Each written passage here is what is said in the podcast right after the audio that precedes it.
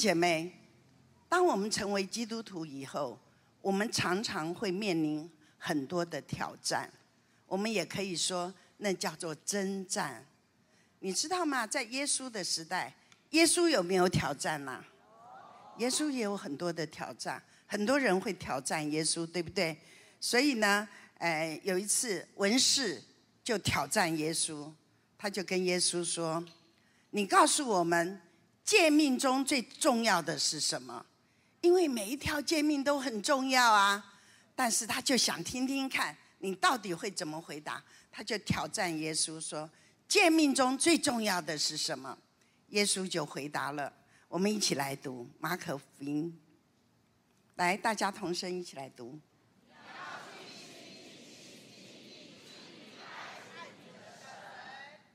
其次，再来。再没有比这两条诫命更大的了。耶稣他们挑战耶稣，问他，耶稣就告诉他。最重要的就是要尽心、尽性、尽力、尽力的爱主，另外就是要爱人如己，没有比这个更更重要的，弟兄姐妹。所以在这边你就看到，爱是非常重要的。你们在我们每一天的生活里面，其实爱是不管你几岁，你是年轻的，你是年长的，我真的要告诉你们。爱是一辈子的学习，不管你是付出还是你接受，都是需要学习的。M 吗？M 妈？因为有时候你觉得你很爱他，但是他被你爱的很难受，有没有这种经验？有有，真的有。我，你知道上帝他很爱我们，他因为爱我们。所以他用他的爱来拯救我们，他用他的爱来改变我们。所以，以因为上帝爱我们爱的很多，所以我们就愿意愿意用爱来回应上帝。我，你知道吗？爱有时候感觉上很抽象，但是其实爱也很实际。好，我下面要跟大家分享这个爱的语言。我在。这是在网络上抠下来的，大家可以看一看《爱的语言》。我知道很多人有有读过这些的这些方面的课程啊，或书啊什么的，但是复习一下也是不错的。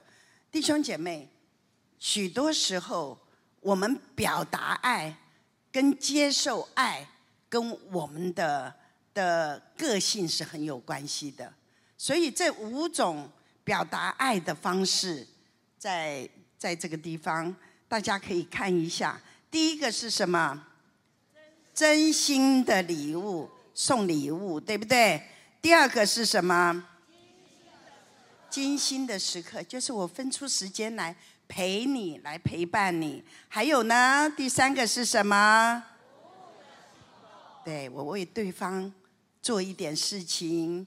倒垃圾、擦地，帮他做一顿精美的晚餐啊，诸如此类的，这都是服务的行动。第四第四个是什么？肯定的言语，就是我常常用夸奖、肯定的话，肯定对方的的做的事情，这个很重要。肯定的言言语。第五个是什么？对身体的接触，这是最直接爱的表示。给你一个抱抱，弟兄姐妹，因为每一个人每一个人的背景不一样，所以对于爱的感受不一样，对于爱的表达也不一样。呃，前几天我们跟张文亮老师见面，我们就一起吃饭。在吃饭的时候，张文亮老师就跟我们告诉我们一件事，他就说：“你知道吗？”在台北有一家卖牛肉面的，他的牛肉面一碗一百块，一不是一百块，一百万。你们怎么都没有哇？啊？你们觉得很普通吗？一碗呢？一碗牛肉面一百万呢？他们那个信不信？你们相信？看你们一脸不相信的样子。我起先也不相信。我真的有去 Google，真的有这家牛肉面叫牛爸爸牛肉面，他只他的店里头只卖三种牛肉面，一个三个价位，一个是一百万，另外一个是十万，再一个就是一万。昨天我跟一个姐妹一起吃饭，她跟我说她吃过一万的。他那边卖的一万的，我都觉得哦。他说：“可是不是我出钱，是一个要追求我的人出的钱。”但是我已经忘记他是谁了，我只记得那个牛肉面很好吃。你看那个人真是白白花钱了。你知道，因为每个人对爱的感受表达是不一样的。你们可以想一想，如果我为了表达对张牧师的爱，我请他吃一碗，不要说一百万了，十万就好了。我请他吃一碗十万的牛肉面，你想他会开心吗？会开心吗？我可是花了十万呢，为什么他不开心？他他真的会很不开心，我可能会被休掉，很危险的。所以像对张牧师那样子的。我做什么？我只要帮他剪脚趾甲，这是服务的行动，对不对？我只要夸奖他，他每次讲到的时候，我就坐在楼下，我就跟他说：“讲得好，讲得好。”然后下来的时候，当然我不能跟你们一样的程度，只说牧师你讲的真好，这样子他不够的。到了我这里，我一定要讲得更更深一点，就说啊，牧师。你今天这个故事实在讲的，简直是画龙点睛呐，太棒了！这个这一段的经文你这样解，简直是没有人可以解出来的。你居然可以这样说，实在太厉害了，对不对？一定要更那个一点哈，这个就是肯定的言语，对不对？然后我可以送他一个礼物，就是给他一个抱抱嘛，对不对？所以我只要给他这三样，真的都不花钱，但是。他会非常开心，但是如果我花十万块请他吃一个东西，他一定脸会臭很久很久。而且老实说，我也舍不得花十万块，觉得觉得太恐怖了。弟兄姐妹，你知道吗？所以今天来的弟兄姐妹，你们有福了，你们要好好的注意这五种五种语言，然后你好好的观察你家里的人。你的家人、你的配偶、你的儿女，你要注意，你的儿女是属于哪一种的？如果你的儿女很在意的是你肯定的言语，那，那你送他一个什么什么跑车，那根本就没有用，因为他在意的是你的话语的肯定。好，如果像像，我觉得张牧师。真的一直在进，所以我说爱是一辈子的学习嘛。张牧师真的越来越棒哦，所以他越来会越会鼓励。以前呢，每一次张牧师只要碰到什么，他只要一开口，一定是批评指教啊。他只要一开口，一定是跟我说这个地方如如果你这样做就更好。啊，今天的菜，如果你是等锅烧辣了才下菜，那菜就会更好吃。啊，他都是批评指教。现在真的，他已经把这个全部都收起来了。现在有的只有赞美，就说嗯，不管我做什么，他都说嗯，好吃，很好吃。我问他好不好吃，他都跟我说嗯，好吃，好吃。但是。有时候他是说谎，因为我只要看他有没有吃完，我就知道到底好不好吃。有时候我因为我做给他吃的东西哈，我自己不敢吃，因为牧师血糖的关系都吃蒟蒻面，所以那个蒟蒻面我觉得超级难吃。所以我每次炒给他吃都只只有一份，就是给他。然后我都每次问他好不好吃，他就说嗯，但是我不吃。他有时候会跟我说：“你要不要吃一点？”然后他说：“你你你你自己慢慢吃就好了，你自己慢慢吃。”所以，但是呢，他现在已经比较没有。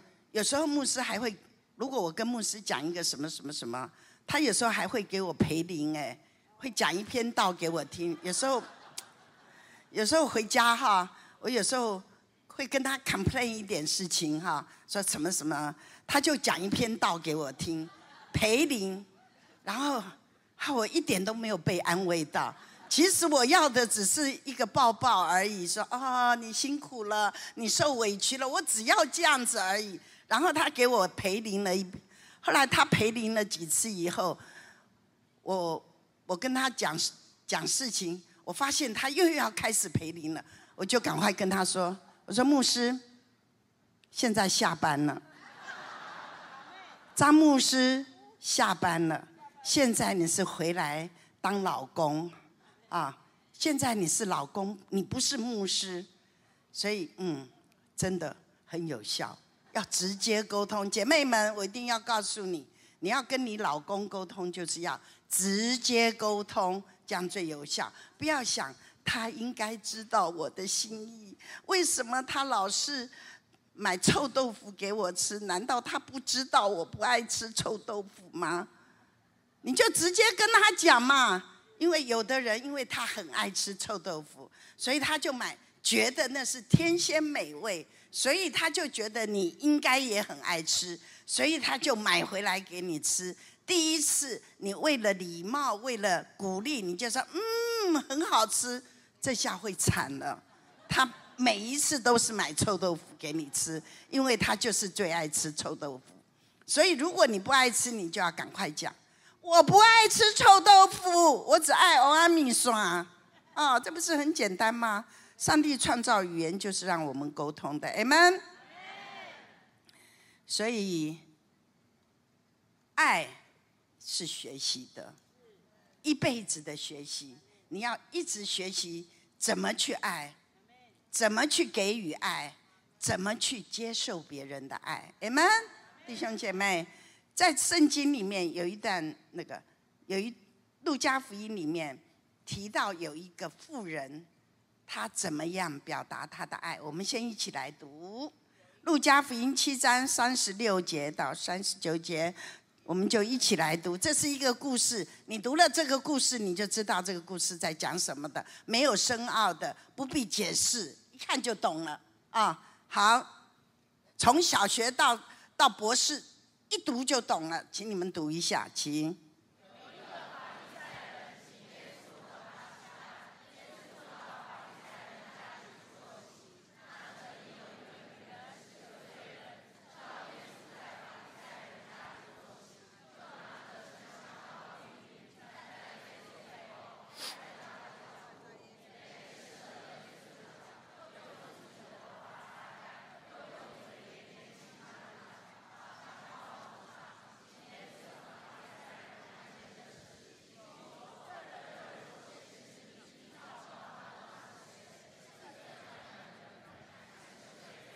哎们，这个很清楚吧？这个故事这边讲到一个女人，这个女人曾经从神那里得到的恩典，得到了赦免，所以她非常的感恩，她就用她自己的方式来表达对上帝的爱。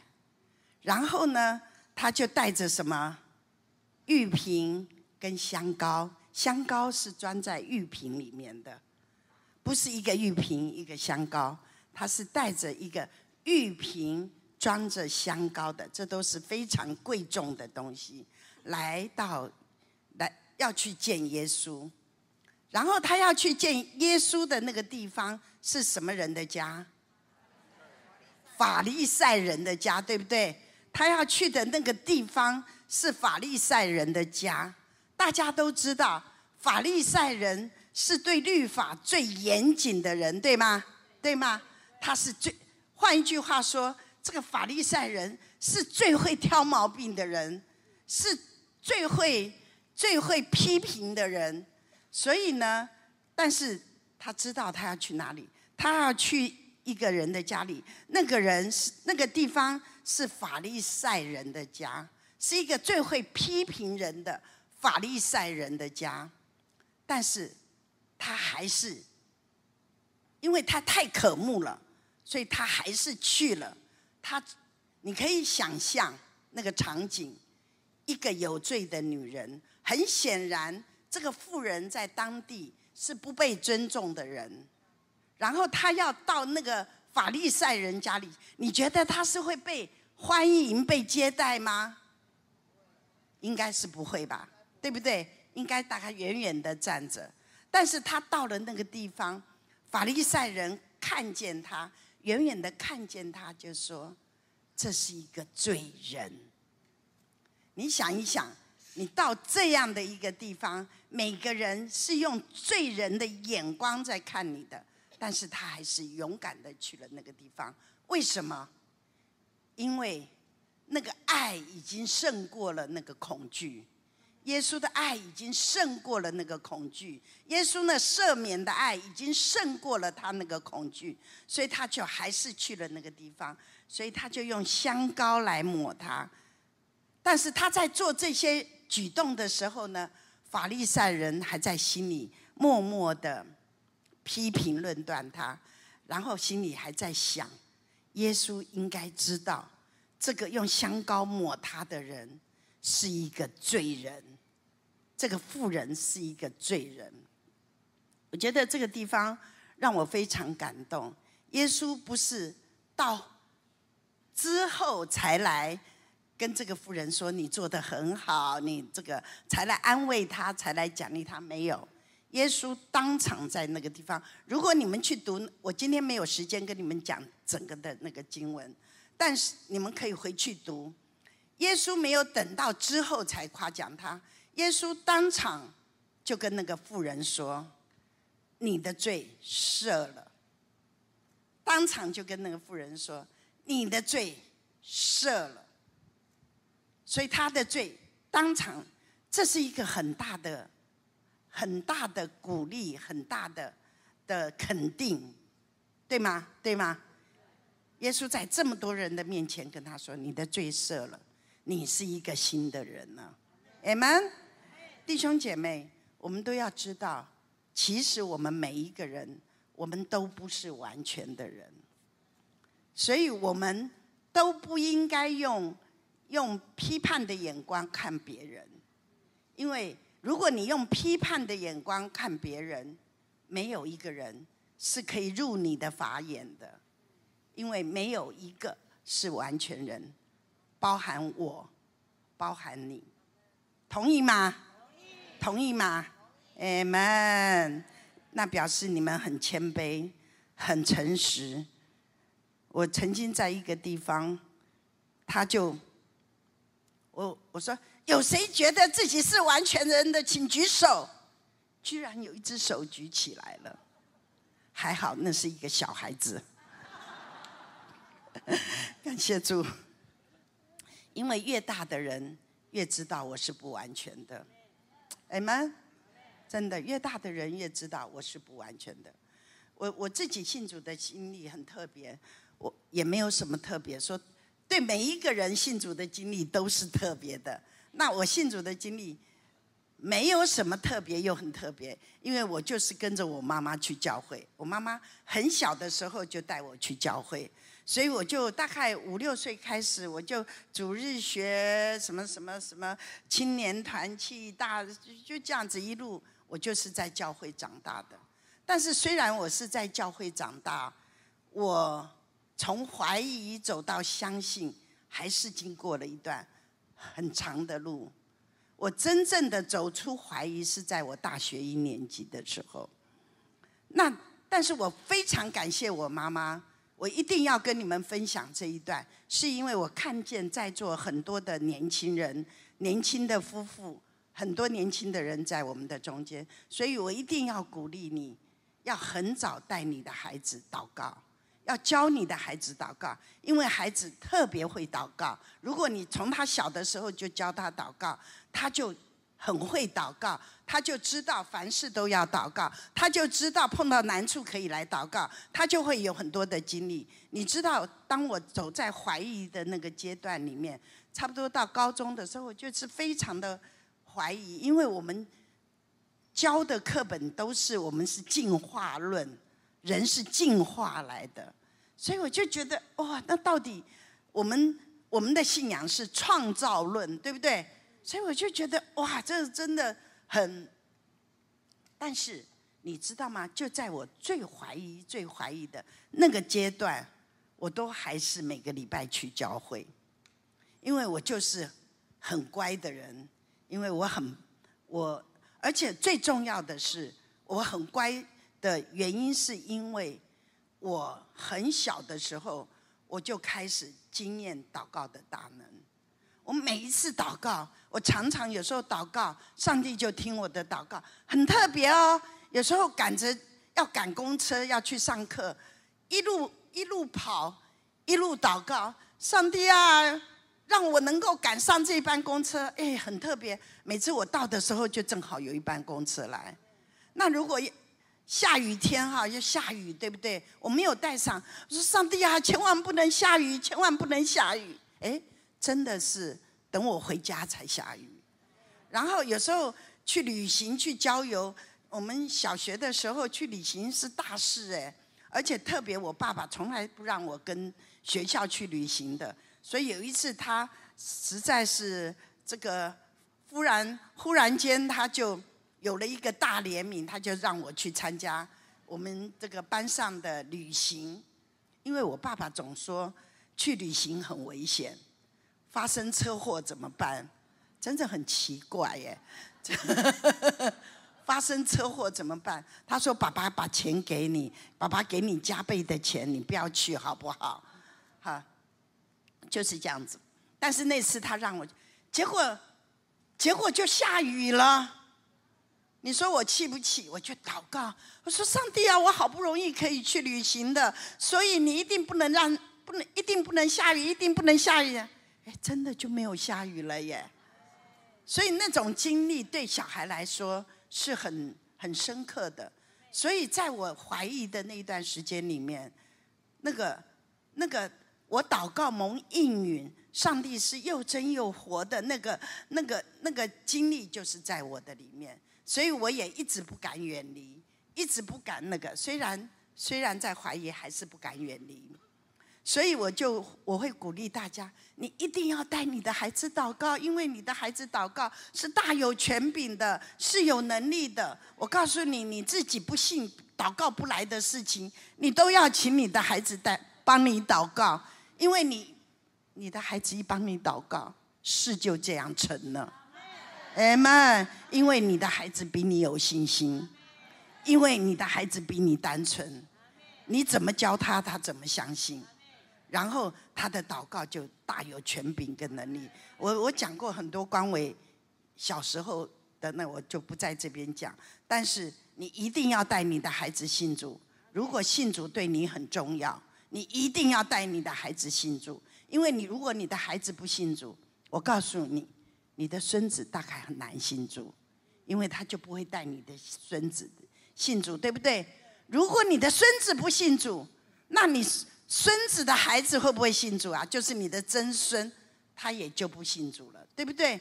所以这样子过了几代，你们全家那个恩典的链就断掉了。你们要这种事发生在你们家庭里面吗？那就是你的责任。如果你不要，你就有责任把你的孩子带到神的面前来，你就有责任帮助他认识耶稣，你就有责任帮助他经验上帝。Amen。不要只是送他去补习，不要只是送他去跳舞，不要只是送他去弹琴，要送他来教会，要送他来认识神。这才是最重要的，弟兄姐妹，我一定要告诉你，你能够陪你孩子的时间很少，了不起几十年，但是上帝可以陪他一辈子。你可以陪你孩子的时间很少，因为他会离家，他会到外面去读书，他会到你陪不到的地方，但是上帝可以一直陪着他，一直陪着他，amen。而且你也可以一直为他祷告，对吗？对吗？amen，非常重要，所以你一定要约要那个。所以呢，虽然我从怀疑走到相信，走到了，走了很远的一一段路，然后我还是没有受洗。你知道我是在我大学二年级才受洗的，我走了很长的一段。我为什么没有受洗呢？我现在听到很多人跟我讲我当初一样的理由，就是我觉得我还没有资格受洗，我还不够好。万一我受洗了，变成别人绊倒别人怎么办？弟兄姐妹，我一定要告诉你，没有一个人有资格。但是就是因为神爱我们，不是因为你特别好，所以你可以成为神的儿女，是因为神爱你，他把成为神儿女的选择权交给你，把那个权柄交给你，让你可以成为神的儿女。所以不是因为你够好，是因为上帝爱你，上帝够爱你，给你机会，让你能够成为他的儿女。Amen。所以不是真的没有一个人，我们今天可以成为神的儿女，是因为我们接受了主，而且我们只能说，我们是一个蒙恩的罪人。我们是一个蒙恩的罪人，因为直到今天，我们还还常常大罪不犯，小罪不断。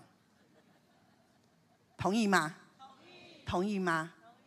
我相信每个人都一样，因为我跟你们一样，我们都是凡人，真的，我们都是平凡的人，我们都是会犯罪的人，我们都是需要神恩典的人，我们都是需要神能力的人。但是神就是很爱我们，虽然我们不够好，神还是爱我们；虽然我们呃不完全，神还是爱我们；虽然我们脾气不好，神爱我们。虽然有时候我们软弱，虽然有时候我们睡觉不起来敬拜神，但是神还是爱我们。你们在座做父母的大概都能够理解。有时候我们对孩子就是就是就是爱嘛，就是那种不管他怎么样，我就是爱他，就是那种牺牲的爱，就是那个不放弃的爱。神对我们的爱就是那种比父母还要深沉的。不放弃的爱，弟兄姐妹，我一定要告诉你，许多时候我们会对自己灰心，有时候你会对自己灰心，你都想放弃你自己。弟兄姐妹，我告诉你，当你灰心的时候，当你想放弃你自己的时候，我一定要告诉你，你要站住，你要停住，要把那个思想。从里面沮丧的思想，从你的里面赶出去。那个时候，你要宣告，你要说：“No，上帝爱我，他没有放弃我，我不能灰心，我不能沮丧，因为神爱我。撒旦，你不要欺骗我，你放手。上一次我在这边讲过一篇道，就叫做放手。我们要常常对撒旦说：放手。”你放手，家是我的，你放手；儿女是上帝给我的，你放手；婚姻是神给我的，你放手；事业是上帝祝福我的，你放手。我们要常常对，常常祷告，常常宣告。弟兄姐妹，我真的告诉你，你的话语再讲一遍，你的话语是有权柄、有能力的。你要不断的用你的话语来宣告，你要不断的用你的话语来祷告。不断的用你的话语来宣告，这是我的，这是我的，这是我的，这是上帝给我的。在你很沮丧、很灰心的时候，觉得觉得好像快要失败的时候，你一定要站住，然后对失败说：“成功是我的。”撒旦，你不要欺骗我，你放手，你不要叫我沮丧。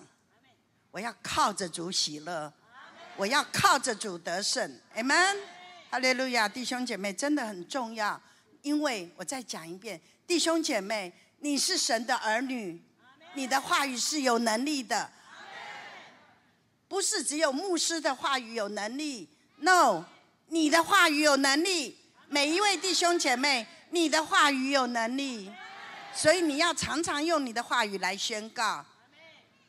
Amen，哈利路亚。菲利比书三章十三节、十四节，我们一起来读。弟兄们，我不是以为自己已经得着了，我只有一件事，就是忘记背后，努力面前的，向着标杆直跑，要得神在基督耶稣里从上面招我来得的奖赏。弟兄姐妹，忘记背后，努力面前，注意看十四节。向着标杆直跑，要怎么样？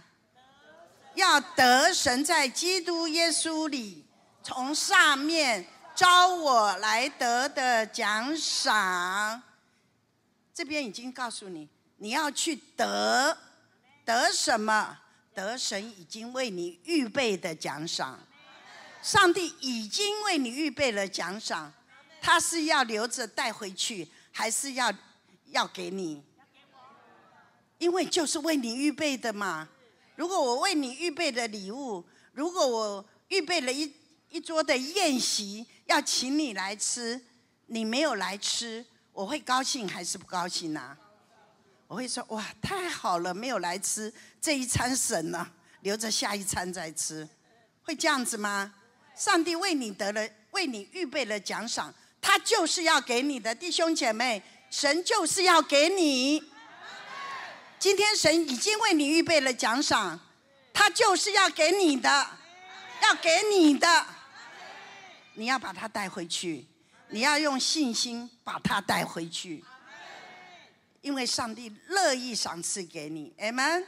所以，我们说，虽然我们不完全，主的恩典够我用；虽然我们不完全，主的能力够我用；虽然我们不完全。主的智慧够我用，弟兄姐妹，主的恩典、主的能力、主的智慧都赏给你了，所以他的恩典是够你用的，Amen。上帝爱你，从来不是因为你你每天读圣经五十章，所以他爱你，他就是爱你。虽然你每天好好读圣经真的很重要，因为你好好读圣经，你就更认识上帝，你就更知道。上在神里面的丰富跟宝贝，啊！但是上帝不是因为你做了什么，所以他爱你。上帝爱你，就是他爱你。Amen。菲利比书那边，刚刚我们提到的，他说：“他说忘记背后，努力面前。”弟兄姐妹，你一定要学习忘记背后。如如果你不学习忘记背后，你很难努力面前。如果你一边跑步一边一直看后面，一直看后面，你很难跑得好。如果你要跑得好，你一定要忘记背后，你要忘记过去的失败，忘记过去的沮丧，忘记所有一切，忘记过去。因为在耶稣里你是新造的人，你已经不是昨天的你，你是一个新的你，每一天都是更新的。不管我，我不管你昨天怎么样。前天怎么样？上个月怎么样？去年怎么样？前年怎么样？十年前怎么样？二十年前怎么样？过去了，弟兄姐妹，现在的你是新的你，你是一个新造的人。跟我一起说，在耶稣里，我是新造的人。弟兄姐妹，神从来没有要求我们完美。因为他知道我们很难完美，但是上帝跟我们说，我们要尽心、尽性、尽意、尽力的来跟随他，这样比较容易。上帝，我虽然不完美，但是我可以一路尽心、尽性、尽意、尽力，一路上的来跟随。而且我也相信，当我们这样跟随主的时候，我一定会变得越来越好。你们在座信主很多年的，或者信主三个月的，或者信主五个月的，你自己回头看，你你就已经发现，你已经变成一个不一样的人了。Amen。我这样一眼看下去，我看到很多的人，我都发现，你们跟刚来的时候，已经是一个不一样的人了，已经是不一样了。你是一个不一样的人，你是一个新造的人，你是在耶稣里面被耶稣改变的人，Amen。所以呢，他就就说你要忘记背后，而且你不但要忘记过去的失败，弟兄姐妹，你同时也要感恩昨天的成功。我们有时候会说，你也要忘记昨天的成功，我们不能忘记昨天的成功。因为昨天的成功里面有太多神的恩典，我们要学习数算神的恩典。因为昨天的成功有很多神的恩典在里面，我们要数算神的恩典。我们不以昨天的成功当做我们的骄傲，因为没有什么可夸的，都是神的恩典、神的祝福。Amen。然后呢，他跟你说，你要努力面前。今天是一个新的开始。今天来这个地方的每一位弟兄姐妹，我对你们宣告：今天是一个新的开始。Amen。每一天都是新的。今天上帝有新的恩典要给你，所以 Amen。因为你不是昨天的你，你是新的你。今天全新的你，Amen，哈利路亚，赞美耶稣。弟兄姐妹，我一定要告诉你，因为我们刚从烈火特会回来，到现在大概一个月左右，我一定要告诉你，当你参加完烈火特会的时候，可能在你的生命里面发生了一些很特别的事情，你可能变得。有一点不习惯，你可能变得比不像以前的你，你变得特别的热情。其实我从微微的身上看到一些跟以前很不一样的东西。他刚刚来的时候是是忧郁的，但是当他在这边做见证的时候，他是充满喜乐的。你们，其实你会发现很多事情在你的身上，你你会发现。你变得跟以前不太一样，你变得好像很多热，比以前热情很多。然后以前很多事情可能是你做不到的，你发现你会渴慕去做。你发现你这个人变得不一样，变得比以前好像更热情、更追求、更爱主、更那个、更喜欢祷告。有时候你会被你自己吓到哦，好，你会被你自己吓到。哦，我怎么会这个样子啊？弟兄姐妹，你不要吓到，而且这个时候呢，你你要做一件事情，就是避开那些会泼你冷水的人。好，如果你你变得特别早上，你变得特别热情，你就说哦，我一定要去找上宝，我一定要起来找上宝。然后，如果你的你的小组员就跟你说，哎呀，你昨天这么辛苦。你就不要起来找上跑，没关系的。上帝不一样，你就等一下去听那个重播就好了，不用起来了。记住，你要避开那个人，因为你要来抢恩典。Amen。如果上帝感动你，你就要赶快讲，就避开那些拉你后腿的人。Amen。弟兄姐妹，你知道我自己本来也是一个非常胆小的人，我是胆小害羞的人。今天你们看我站在这个地方，这个真的不是我。我其实直到我走上讲台之前，我都是心惊胆战的。真的，我是那个那种很害羞、很怕人的人，很很那个。你们也许不相信，不过那就是那，所以这就是神的大能。但是我跟你讲，我就发现，其实我看我们很多的小组长，他们都是跟我一样，其实是害羞的，其实是胆小的，其实是不敢面对众人的。但是礼拜天的时候，我常常有时候会会走来走去，看各个不同的小组，有时候会在小组的边上停下来，这个听一听那个小组在做什么。我就发现，我们很多小组长哈，真的是像大能的勇士一样哎。我们有一些小组长原来是胆小的，是害羞的，是讲话很小声，像蚊子一样的。但是我听他们在带小组为小组员祷告的时候啊，我的天哪！他们像大能的勇士一样，哎，哇，就像雷轰一样的，我看都有雷轰闪电了啊！就大声的祷告，还有小组长为那个为为组员做释放祷告的时候，他们也是非一点都不输给牧师，哎，奉主的名吩咐你出去，哇！我说，哦，厉害厉害。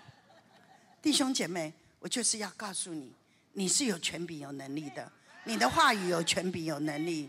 从今天开始，再也不要说你是软弱的人。你不是软弱的人，因为因为因为大能的主住在你的里面，所以你再也不是软弱的人。你的口。要说积极正面鼓励人的话，你的口要说积极正面造就的话，你的口要说得胜的话语，amen。你一定要说得胜的话语，你不能说不得胜的话语，因为你的话语会把你带到那个方向。如果你一天到晚说，我们有一位姐妹最近就常常说，她说我啊，上帝说我可能只剩两个月了，我我呀，我就跟她说。姐妹，这个话不是从主来的，你要拒绝他。这是撒旦在欺骗你。我说你好好的，为什么只剩两个月？你要宣告上帝的恩典在你的身上，上帝要使用你成为多人的祝福。我说哪有那么舒服，这么早就到上帝那里去休息？我说你不能这么自私，这么享福。这么快就去上帝那里享享受安息？你要好好的做工，把上帝要你做的事先做完再说。所以我说，我说那个是撒旦给你的声音，你要拒绝他，奉主的名斥责他。弟兄姐妹，真的，如果你依靠神，你就变成一个不一样的人。上帝要借着你做的很多的事情，是超过你所。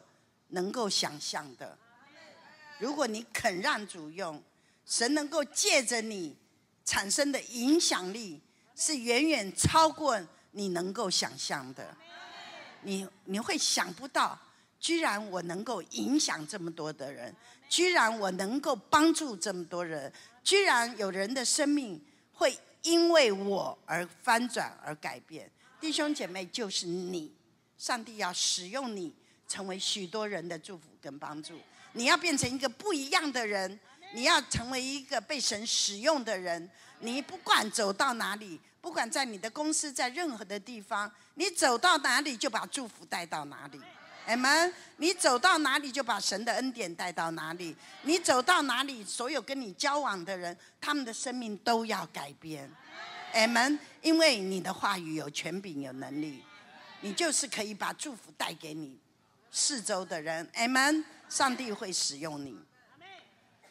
哎，大黄蜂，大家都看到这张图片。这个黄蜂呢，它的翅膀很小、很薄、很弱。其实按理说它是不能飞的，因为它身体那么胖，所以翅膀那么小，撑不住他的身体，其实是飞不起来的。但是黄蜂它不知道，所以它每天很快乐的在飞。我要说的是，弟兄姐妹，很多你不能的事，靠着主凡事都能。连这个笨笨的大黄蜂都能扣，都能够靠着那个小小的翅膀飞起来，在你有什么难成的事？你不能的事，在主凡事都能。我再说一次，弟兄姐妹，你不能的事，在主。哎们，再大声一点！我不能的事，哎呀，都没有，都没有甩手。我不能的事，在主凡事都能。阿门，哈利路亚。我再用最后一个故事结束。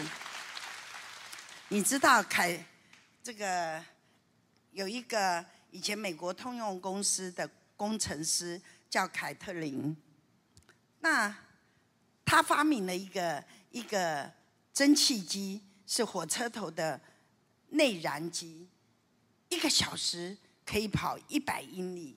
在当时候，现在当然了，这跑得干，在他们的那个年代，那个火车。是不可能跑超过一百英里的，因为它的内燃机没有办法，所以 他就发明了一个那个火车头可以跑很远，他就跟那个英国的工程师说：“我发明了一个这个内燃机，它可以跑这么的，它可以跑一百。”结果那个英国的工程师就跟他说：“科学家跟他说，他说我这里有一个公式，可能你不清楚。”但是我这里有一个公式，证明你不能够这样设计，证明你不能这样做，不可能的，内燃机不可能跑一百个。结果那个凯特琳哈就做一件事，他就跟那个工程师说：“嘘，小声一点，不要让火车头听到，因为他不知道。”哈利路亚，弟兄姐妹，不管任何的人跟你说你不能的，你不要相信，因为靠着主，你凡事都能。阿门。哈利路亚，赞美耶稣。以前我都觉得我一定不能煮饭，但是我现在不但能煮饭，我还常常煮饭给别人吃。然后那个我还不过瘾，我还到老人中心去煮饭，啊，煮给几十个人吃。当然了。不是我煮饭，都是我的童工在煮的。我都在那边，就是拍拍手啊！哎呀，你煮的真好啊！你好棒啊！然后我就去做那个最难的工作，就是拿一根汤匙去尝一下味道。哇，好好吃哦！拍拍手，嘿，这就是我最重要的工作。哈利路亚，弟兄姐妹，你知道吗？在神没有难成的事，你不要限制你自己。我知道很多人非常的谦卑，非常的自己设限，觉得我不行，我不行，我不行。弟兄姐妹，no，你可以的，因为靠着主，你凡事都能。Amen，Amen，哈利路亚！大家站起来。谢谢您收听我们的 Podcast。想认识耶稣吗？或是想更多了解教会？欢迎您上网搜寻新店行道会，或输入 topchurch.net，您将会获得所有关于我们的最新资讯。期待再次与您相遇。